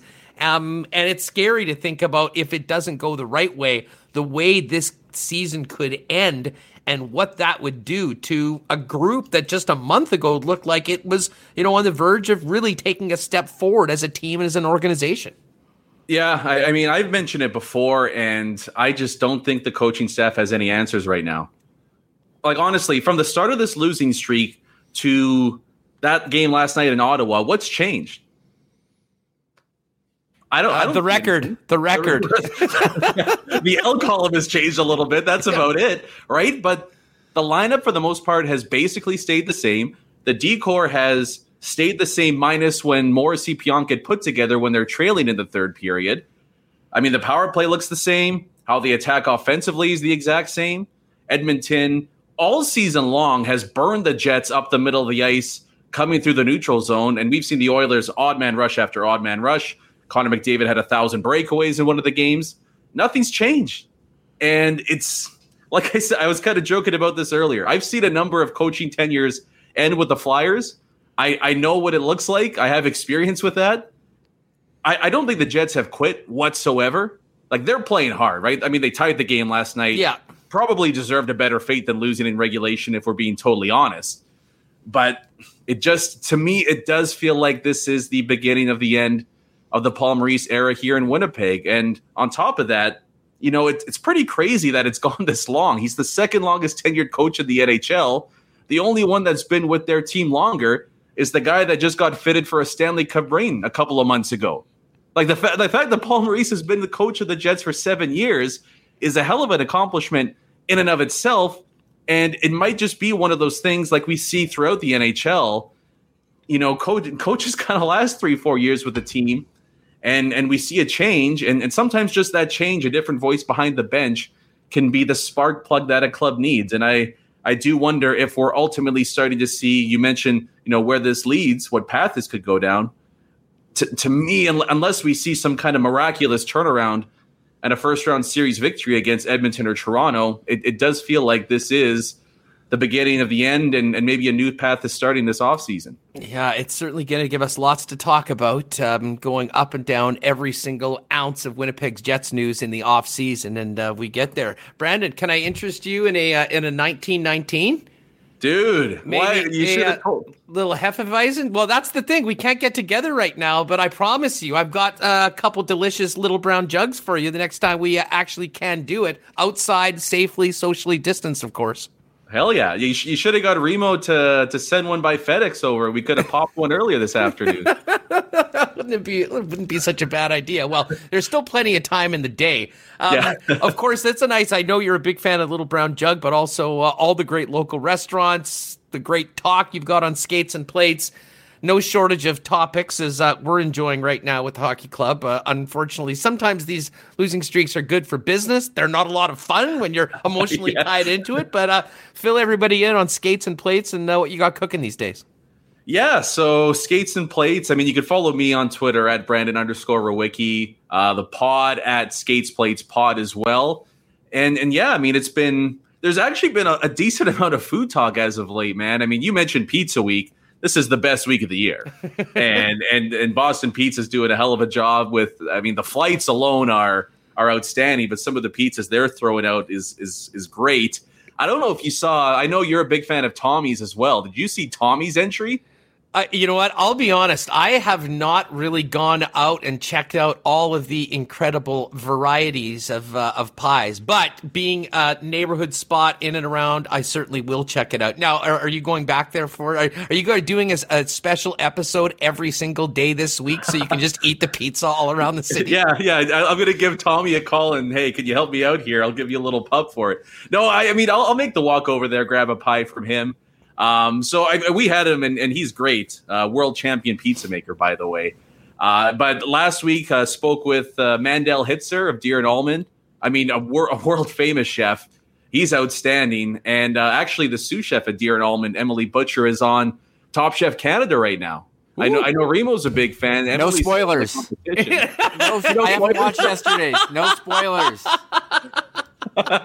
She's just on. She's just yeah, on. she's on. we yeah, don't know what on the show. happens. I, I won't. I won't spoil it for you, buddy. I've only seen the first two, so my wife got me into it. So I know that she's on. We're cheering for her, but I haven't seen yesterday's. I know they were promoting it like on Instagram, so uh, no spoilers. But yeah, No she's spoilers. on. Okay, yeah, yeah. She had she had a bit of a rough one in, in episode two. Yeah. So we'll see if there's redemption in episode three. But she's killing it and, and she's outstanding. And then on Friday, we're actually talking to uh, a new spot called Two Hands Winnipeg. Um, they're a catering pop up sort of a joint. Uh, two of the guys, I think they visited London for a couple years. Now they're back here in Winnipeg. So a really interesting story for them. Uh, they're setting up different spots in different locations across the city. So super jacked to get into that with them. And I think we're also going to be having some former Jets join the pod as well in, in the time to come here. So we're we're busy. I got my little bro too. He's he's joining me on some of the podcasts. He's in broadcasting school right now. So it's been kind of fun seeing how uh, how the new generation's coming up here, and he's he's been doing a pretty good job as well. The new generation, get the hell out of here, man! this is great. Uh, listen, all the best with that. Let's do this again real soon. We love having you on here. Very popular amongst our Winnipeg Sports Talk listeners, Brandon. And Oh. I know you're busy, but uh, just keep up the great work. And uh, as long as you've got time for us, we've always always got a spot here for you. And I will get you one of those 1919s or one of the other amazing little brown jug offerings the next time we hook up. Yeah, I downed a, a venti dark roast right before we hopped on here, so I'm kind of I'm a little buzzy right now, but I'd rather get a little buzzy off some LBJ. So uh, By the way, I didn't. I, I am remiss. I did not even comment on your hair. Looks great as always. no, Keep it's not a. It was not a good hair date, and, and like my widow's peak is is killing it right now. I'll, I'll I'm gonna come back with a vengeance next time. But lots of love to the listeners. Love you guys. Appreciate you. And, and yeah, dude, just give me a call anytime. Not like I got anything better going on here. So Great stuff. Keep up the awesome work with skates and plates, and let's do this again soon, Beat. sounds good, buddy. There he is, the man himself, Brandon Rewucki. Follow him on Twitter at Brandon underscore Rewucki. And as I said, I showed you this uh, the uh, the 1919. We were talking about Pizza Week, and Little Brown Jug Brewing is teaming up with some of your favorite local restaurants to offer one dollar off pints or cans of 1919. There it is during Winnipeg's inaugural Pizza Week until May 7th. You can also win a $100 Little Brown Jug gift certificate by entering in the 1919 and pizza contest. All you got to do, simply snap a photo of your 1919 and pizza pair from one of the participating partners, tag Little Brown Jug in the restaurant, post it to your Instagram, Facebook, or Twitter, and use the hashtag 1919 and pizza. For more details, visit any of Little Brown Jug's social channels and look for the pizza post. And definitely, if you haven't already, I mean, great social media presence for Little Brown Jug. Give them a follow Twitter, Instagram, and Facebook if you are on that. So, uh, man, this great little bit on uh, what Little Brown Jug's doing for Pizza Week. We're going to have to get some pies going. Well, as I said, we had Tracy and Taylor, winners of our first two. Tomorrow will be the playoff pizza flight with us here on Winnipeg Sports Talk Daily. But in the meantime, wherever you're going, grab a 1919, grab a pie, take a pic, tweet it, and uh, you'll be in for a $100 Little Brown Jug gift certificate and some more great stuff from Little Brown Jug. Great to have them on board. And I should mention Assiniboia Downs. We talked about yesterday. We're less than two weeks away from the start of live racing this year. Live racing does return to Assiniboia Downs spectator free Monday, May 17th, with their first parade to post at 7:20 p.m. This again, a season will again feature large wagering pools, setting up a chance for the big, big score. You can watch and wager on Canada's largest legal horse race wagering site, HPIBet.com. It only takes a few minutes to open an account, and you are off to the races. And we cannot wait to uh, fire up HPI Bet. Remis and I will be going head to head throughout the season with picks for what's going on nightly at Assiniboia Downs. Speaking of Michael Remis, let's get Remo back here. And you know, you're doing quite the job with these Star Wars backgrounds today, Reem. Um, this has been uh, this has been some outstanding work from uh, you on the production side of things. We got to have fun. It's uh, Star Wars Day. Everyone's getting in on on social media. If you are listening on the podcast, you'll have to check out our YouTube feed. Uh, Hustler has been everywhere. He's been on the Millennium Falcon. He's been in hyperspeed. He's been on the Death Star. I've got it. I've got it all. The Star Wars website had like, hey, here's some sweet backgrounds you can use for your meeting. Uh, actually, my dad forwarded That's that good. We're not going to get a DCMA violation for the uh, for the background pictures was- from uh, Lucasfilms or anything yeah, like that. Yeah, they've uh, they put them on their own website for people to use. So, I mean, if anything, it's free advertising for Star Wars, so they should be appreciating this. I mean, there are a couple Star Wars fans who are enjoying it. Uh, there's a couple people in chat who are like, "Whoa, whoa, where is Hustler right now?" I'm like, "Have you not heard of the Millennium Falcon? Come on!" And uh, I think someone was calling me Huss Solo in there. Uh, yeah, uh, Huss Solo. good work to whoever came up with that one. comments. The Jets need Chewbacca on defense, uh, aka maybe Brent Burns. so we're having fun. You're at, you're in hyperspace right now. We're going light speed. So we've got a bunch of different. Yeah, we want to go back to the future about two and a half weeks ago at the beginning, uh, seven games ago to be exact, and uh, just do a do over for the last two and a half weeks for our local hockey team, the Winnipeg Jets. Um, unfortunately, wishful thinking for all of us, but still a little bit of a tread left on the tires. Hey, Remo, before we get to the cool bet lines of the day, um, why don't we hear? We've spent a lot of time talking Jets for the last hour with Rod, with Brandon. We did promise those comments from Coach Maurice if people didn't uh, hear them before. And the first one, you know, Coach was asked about, you know, the, the challenge from a coaching standpoint of keeping the group up, staying positive despite, you know, some serious adversity and, you know, the longest losing streak they've had, you know, in 10 years. And the coach said, you know, it talked about, you know, the job that is going to keep players up is certainly, uh, well, it's not a new conversation. Here's the coach. Yeah, I mean, it's a conversation that's been going on for a while, right? It's, it's not starting tomorrow. We've been and, I, and I'm actually I'm proud of the way they're handling. It. I mean, I, nobody likes it, but they've done the right things, right? They stayed together. They were good on the ice yesterday. They were good in the morning, and they were good tonight. And they and and and they're they're trying, and then things that that sometimes come easy for them, handling the pockets that we're squeezing it a little bit. We have six power plays, and we don't score, but they didn't they didn't let that affect their five on five game, right? They went back out on their five on five shift and did it right, and those are hard things mentally to do somebody slamming doors. And and, and look at it's not that there should be like they don't care enough. That that's we've already gone through the phase of everybody barking. Now we're we're, we're making sure that that that we're doing this together and and and trying to be as supportive as we can. All right, so there's the coach on keeping the group together, keeping them up, and working through this together. And you know, we've heard similar comments from a number of the members of the Winnipeg Jets. Blake Wheeler spoke to it last night, and yeah, listen, it's there's it's they're fragile right now, I would say, um, but. Um, you know, being fragile ain't going to get it done in the playoffs, and it won't get it done in these final five games. And you know, I think that we saw certainly the work ethic that you need to bring to the rink every night to give yourself a chance to win last night. Some things didn't go their way. They'll get another crack at it. Um, and really, this would be an elimination game, Remo. Hey, the Flames bounced the Jets out of the bubble in August. Maybe this was just a long play to give themselves the opportunity to take on the Flames and end their season themselves coming up on Wednesday night. Uh, I thought it, I am I reaching here? I thought Mike Smith uh, ended their season before. He seemed very proud of that uh, on the weekend. I think the Jets. I don't think they care about the Flames. I think they're trying to get a win and trying to continue to play their game. So we'll see what their game is uh, tomorrow night. Eight thirty start. I'm I'm I think eight thirty is a great time to start the game. I'm very happy with that. So, um, you know that's nine thirty in the Jets time zone. Uh, so we'll see how it affects them. We know. You know how they've been plagued by oh. by playing in the wrong time zone all year. I think I uh, hate this time zone. I, I think a couple months ago you said to me that time zone talk was banned, but it was uh, banned. Uh, well, I just we're, brought we're it up because someone someone mentioned it, and I knew that you would be triggered, and then I saw you tweeting, uh, sending a comment back to them about the time zone. So yes, the ban on time zones was lifted momentarily thanks to B Henderson in the chat. Um, but we'll put it back it on the bans list. you well, mentioned I, time I, zones yesterday. I regret. I was probably cracking a joke or something like that because again Everyone plays in different time zones. It happens. The times of the games are what they are. No one's going to feel sorry for you because your game started an hour later mm-hmm. and you didn't play well in the first period or whatever it is. You, you just got to deal with it. You don't know how much uh, going on the plane affects you, man. It takes a lot out of you the, that travel. They're travel. hey, man, the Jets are traveling east to west.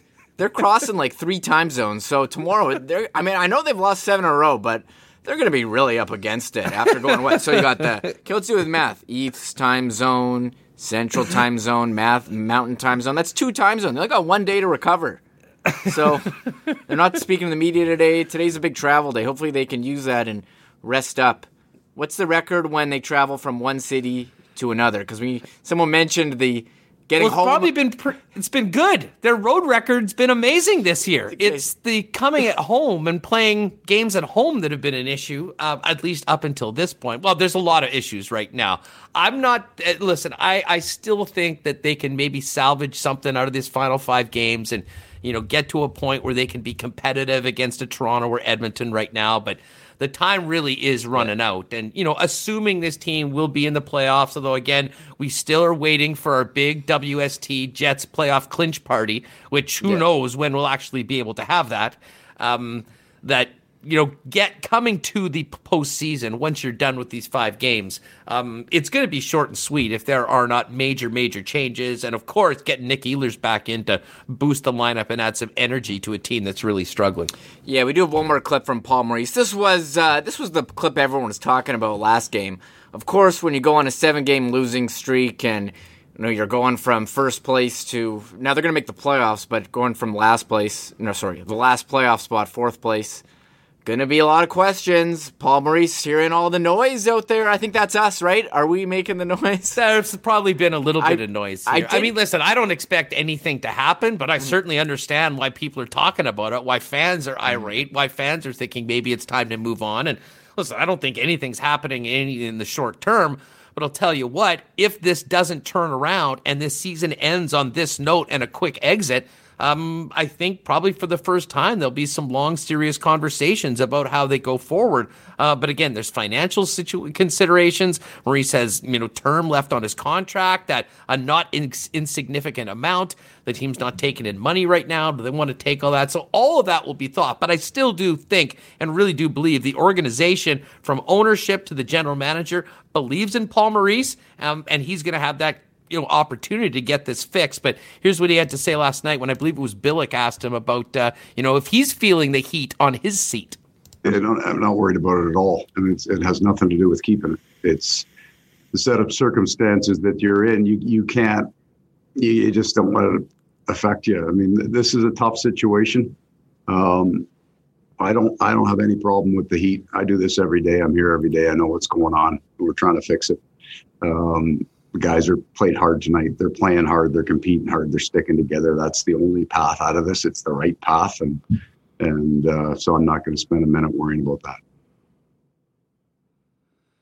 And you know what? That's exactly what you want to hear from the coach. Um, you know, he needs to be uh, he needs to be level. He needs to be even keeled right now. There's probably a time during this losing streak where he's lost it. Um, certainly would have been interesting to hear what he had to say to the team after that. You know, the game on Saturday where Scheifele was benched, or the six to one loss to Edmonton, or even the way the team played Friday in Montreal. I think we heard from the coach last night. He realized that this team's working as hard as they can to get out of it, uh, but the results still aren't there. And I guess it's just fingers crossed, Remis, that they can get a few of these results and just feel good about themselves again in this final couple weeks of the season uh, before the games and the wins and the losses really do matter. Yeah, he handled that question pretty well. I mean, about as well as you can do. Um, and we know that he's very, very skilled at uh, fielding all, all the types of questions that a coach uh, a coach gets. Didn't have to pull out the hot dog uh, clip, you know, yesterday. But uh, I mean, what what's he gonna say? No, I'm scared that I'm gonna get get uh, you know get the axe. You know, there's a lot of coaches who go on less winning streaks that uh, you know lose a job from it. So um, Yeah. they're hanging in there. They're gonna keep uh, you know keep uh, banging away, and we'll see how it goes tomorrow. Yeah, James Robinson asking how long is the coach's contract? I believe it was a three-year extension that was done during the 20 season. So um, there's still some more time left on it. Uh, Tracy says if the team had quit, you'd see it. Don't think that they have. They're just frustrated. They definitely are frustrated, and I'll agree. I don't think they've quit. There was a couple times at particular moments earlier in the losing streak where you really wondered what the buy-in was like, but I don't think there was any questions about that last night. Um, but that makes that sort of a loss that much more frustrating, Reem, for the guys in that dressing room because of how hard they played, what they did generate, the amount of power play opportunities they were able to create, um, just without any luck uh, around the net. Yeah, I, I agree. I mean, look, the, the bottom line is though they didn't win, and the losing streak goes from six to seven. Um, they had a lot of chances. Um, you know, Morrissey played had a great game, but at the end, you give up a goal. You don't even get a point. You give up a goal in the final minute, which we've seen them do before. You know, they're having this end of season tail slide, which we've seen before. Um, and I, I feel like we've kind of been down this road, and you know, not much has really changed. I mean, they're still rocking this uh, Connor Scheifele Wheeler. You know, they tried some other things, they didn't work, and we've seen this line in the past that has some questions defensively. Um, as Brandon said, this Dylan DeMelo has been buried on the third D pairing all year, tasked with carrying these, uh, you know, the bottom pair guys instead of being with Josh Morrissey on the top line. So there's some things that they could switch. We'll see if they make any changes. Ville Heinola, I think this is the other one, and Elliotte Friedman mentioned this on the 31 Thoughts podcast you Yeah. sent to me that even he was puzzled that Kevin Cheveldayoff says after the trade deadline, you know what? I think we have some guys here internally that can make make a play.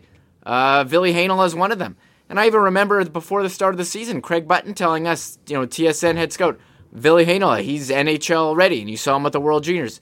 He's played one game since uh, Cheveldayoff said that. So, I mean, there seems to be some kind of a disconnect between what the GM wants to see or what he's saying publicly and what the coach has been doing. And it's kind of Well- funny. I think it's fu- like it's a co- total coincidence that the one game, the you know the last game they won was the game he was in the lineup. Like I think it's a coincidence. I mean, we're not saying, but it's kind of funny. No. So that you know, the GM says one thing, and that's not even getting acted on. Mike McIntyre said that yesterday, and he says he, yesterday to us that he had a, a column coming up. So I think that's something uh, to look at going forward. All right. Well, let's uh, get to the uh, cool bet lines of the day for uh, today, Reem. Um, not a busy night in the National Hockey League. And again, I went over all of it with Dustin Nielsen. We've got some picks for you for tonight underdogs, baseball, and all in the lock shop. Check my Twitter afterwards if you want to check that out. And you can search lock shop on whatever your preferred podcast feed if you want to check that out. Um, Islanders and Sabres tonight. Islanders, big road favorites, minus 263. Carolina Hurricanes, huge favorites at home, minus 303 against the Chicago Blackhawks. You got the Bruins, minus 250 at New Jersey. And Pittsburgh, who got pumped last night, 7 2 by the Flyers, look to get back in the win column. I like them tonight, minus 167 on the road. And then we've got Edmonton and Vancouver. Remis, check this out. So the Oilers are minus 208 to win the game. But the real interesting lines here are on the player props. Connor McDavid over one and a half points is minus 128 for two points. How about three points for Connor McDavid after he got four last night? Over two and a half points is plus 290. That was down from, I think, 320 a little bit earlier. You know, with McDavid on this tear that he's on right now, I mean, he's pushing for 100. And I have a feeling they would love for him to get 100 with a few games left and maybe they could rest him. And I think that means those over props on two and three points against the Vancouver Canucks Remis are very much in play tonight at coolbet.com. Yeah, I was all over uh, him last night in DraftKings. Uh, unfortunately, the rest of my lineup did not go well, but he's going for 100, and there he was yesterday against Vancouver. I mean, what a what a great division to go for 100 in in short season. The ones with the uh, poorest uh, defensive team. So Well, the funny thing is, you know, people look at Ottawa and they look at Vancouver, but, you know, it's the Winnipeg Jets that he's abused the most with 22 points against the Jets this season. Uh, but now with 91 points on the year, six games left to get 100, um, don't be surprised if he just drops a couple three spots early on and then can maybe get a little bit of rest as Dave Tippett gets his club ready uh, for what looks like it's going to be home ice in the first round of the playoffs against either Winnipeg or the Montreal Canadiens. Yeah, and I see a lot of people on Twitter um, getting really angry with the Jets, Huss, for depriving hockey fans of a Leafs Canadiens first round series. Like people are going to be really mad if the Jets like go on this. Like no one would have saw this coming a couple weeks ago. And I was saying a month ago that you got nothing to complain about if you're a Jets fan. Everything's going great, and uh, how quickly things turn. And if they Jets deprive hockey fans of a Leafs Habs first round series, people are gonna be pissed, man. They won't forget about this. What if they just go and deprive the Leafs of a second round series in round number one? Complete turnaround. And you know what? The funny thing is, Reem, you know, the Jets, uh, we talked about how they were winning all those games as underdogs throughout the year. And just, it seemed like the books had just sort of started waking up to the Jets about the last month. And now we see where they are right now. So they'll certainly be back heavily in the underdog category going into the postseason. So um, who knows? Maybe that'll, maybe that turnaround will uh, be a good thing for the Winnipeg Jets. Not a lot of people expecting a lot from this team right now, but I think we all know there's much, much more um, that's there. Cool bet lines, we'll tweet them out. You can get the link on our Twitter at Sports Talk WPG. And um, you can get out there. Use your promo code WST if you want to do that. Five games in the league tonight. Um, Remo, what's uh, what's on the agenda for you as we uh, get into a Tuesday night game? Um, probably a little streaming, some games, maybe some parenting. Yeah, whoa, whoa, whoa. We're not talking about Tom Wilson. You haven't weighed Oh. in.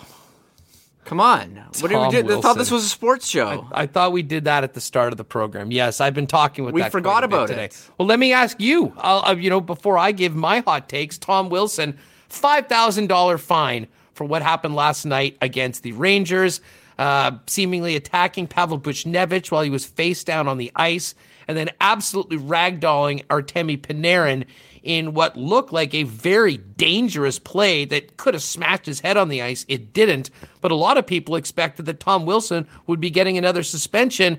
NHL player safety didn't agree. Where'd you come in on it?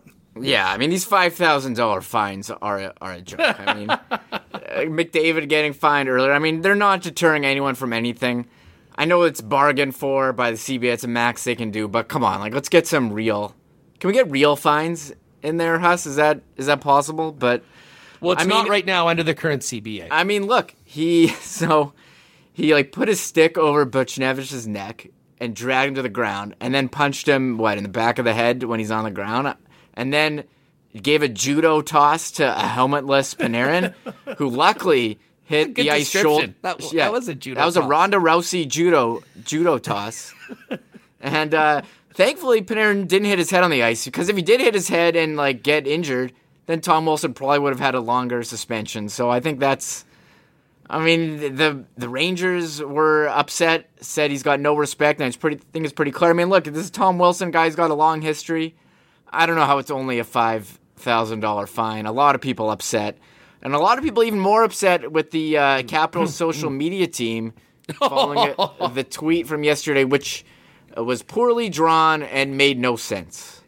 Uh, It was one of those. Uh, was one of those uh, living rent free memes with that weird, creepy uh, face. Yep, there it is, right there. If What you're is- watching with us live. I don't know what I don't know what this means. I think and I think there was a tweet the it got deleted half hour after, but the graphics accompanying was like at Capitals violence. I mean, it seems like the Capitals are seem to be unaware of uh t- I don't know the type of player, and people were very upset. So it's kind of a uh, kind of a joke. And the other thing too, I think we should we didn't even mention this. Uh, it was in the Jets game yesterday. Someone mentioned this to me. So Perreault and who was it? Josh Brown um, Yeah. yesterday. so if you high stick a guy in the face, Hess, automatic, and he bleeds, automatic four minutes. Yes. Y- yesterday, Josh Brown cross checks Perreault in the face. So because it's a cross check and not a high stick, uh, they both get two minutes. Uh, well done, well done there, officiating. Yeah, got his coincidental minors worth. Yeah. Um, you know, listen, that was just at a bad time for the Winnipeg Jets because they'd had so many power plays, and we know how refereeing works in the National Hockey League that, you know, you don't want to keep on giving the same team man advantage after man advantage, even if they're deserved. Um, but it didn't, I mean, it didn't help the Jets last night. They got, they earned a bunch of penalties, couldn't get it done on the power play, and that would be a big, big boost for the team if they want to get back in the win column. You know, start winning that special teams battle because when your power play goes over 6 and you give up a shorty, um, you're giving your opponent uh, every opportunity to win a game that maybe they don't deserve. I'm not. I'm yeah. I'm not excusing um, the Jets' power play at all. I'm just saying, hey, this blood component on the high sticking, making it auto four minutes, is dumb. And uh, so what? He cross-checked a guy because it was a cross-check and the guy was bleeding. I mean, it's, it's maybe some guys bleed easier than others. It's uh, it's an odd odd thing. Let me ask you this before we go. If Coolbet was going to put out a line for will Tom Wilson be suspended during the Stanley Cup playoffs, what would you put the, the number at? Like plus 200? Plus 150? Oh yeah, yeah. I think 150 to 200 is accurate. Like it's not big. Like for any other player, it would be like 10 to 1 or 20 to 1. For Tom Wilson, it's just slightly over an even money bet, especially considering what just happened. Yeah, um, yeah, and it's amazing how. I mean, he's a good player too. He scores, and then he oh yeah, then he scored a goal actually, and the Capitals Twitter was like rubbing it in everyone's everyone's face. I don't think that's something to be proud of. I mean, throwing doing a judo throw on a helmetless player. I'm I don't out think you should be Tom celebrating Wilson. that. Like, And would no- I like to have him on my team? Absolutely. Could Yeah. the Jets use a guy like that? Oh. hundred percent. Um, that being said, can't stand him. And as long as he's on another team, uh, no time for him. And yes, the fine was an absolute joke. But I do think he's on notice right now. Although he didn't he get seven games earlier this yeah. year already, so He's a- maybe he's not. He's not. I mean, it's in, it's. I mean, any other player, yeah, sure. You're not really. Maybe you're like, okay, you just went nuts, but I mean, this guy's got a pretty serious history, and player sa- player safety uh, doesn't seem to care. So I don't know. What like whatever. I guess. What what are we gonna do? People are yelling. Twitter was on fire from it last night. Oh God, yeah. No, there's no one that gets hockey fans more. Uh, he is one of the more polarizing players in all of hockey. Um, he's a dirty player. He's big. He's strong. He's tough. He'll win you hockey games, and he'll also cost himself a number of paychecks doing something stupid, as we've seen many times before. And to be honest, I thought that time was last night but NHL player safety didn't agree. Um, man, great show today. Thanks to everyone for joining us. If you haven't already, hit the uh, thumbs up button, folks. Hit that like button if you wouldn't mind. Uh, you can close the chat and do it if you're looking on a mobile.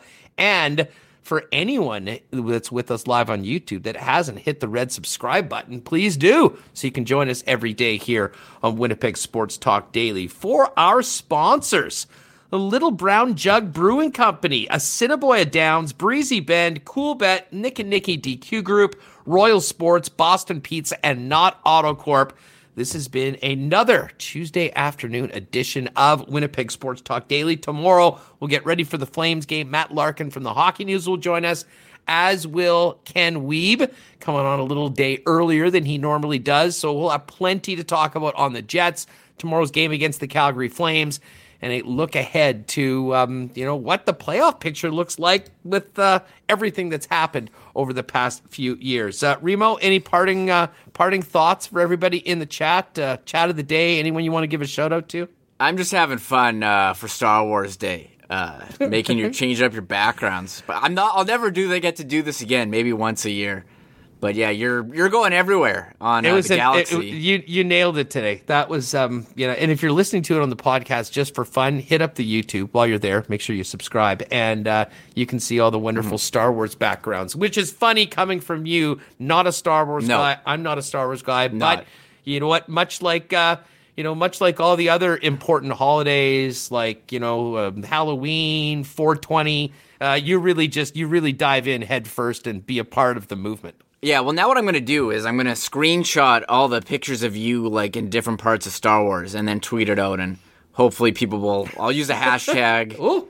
May the Fourth be with you, and hopefully people like it, and maybe a few more people can stumble on. It's just that's how you play the social media game. If there's like a national day, you gotta get on top of it and let everyone know that you care about it, so they can. Yeah. Uh, Where like do we have a list? Do we, is there a list of national days? Yeah. Like you know, There's- tomorrow could be like National Peanut Butter Sandwich Day, and There's a Thursday is going to be you know a National Root Beer Day or Oh. something like that. And we can we can get ahead of these things and be like industry leaders at the forefront of all these ridiculous days. Yeah, tomorrow's Cinco de Mayo, so I'll have to have I'll have to have Oh. you do something. Yeah. Margaritas. Well, Yeah. we'll definitely have some fun with that, and actually going to crank out a couple new uh, little brown Oh, jugs tomorrow great. as well. We'll tell everyone about that. Great comment from Paul before we go. Huss says he wants Wilson on the team, then mentions his downfalls. You're all idiots talking out of your asses. this shit is why I stay off social media. Thanks, Paul.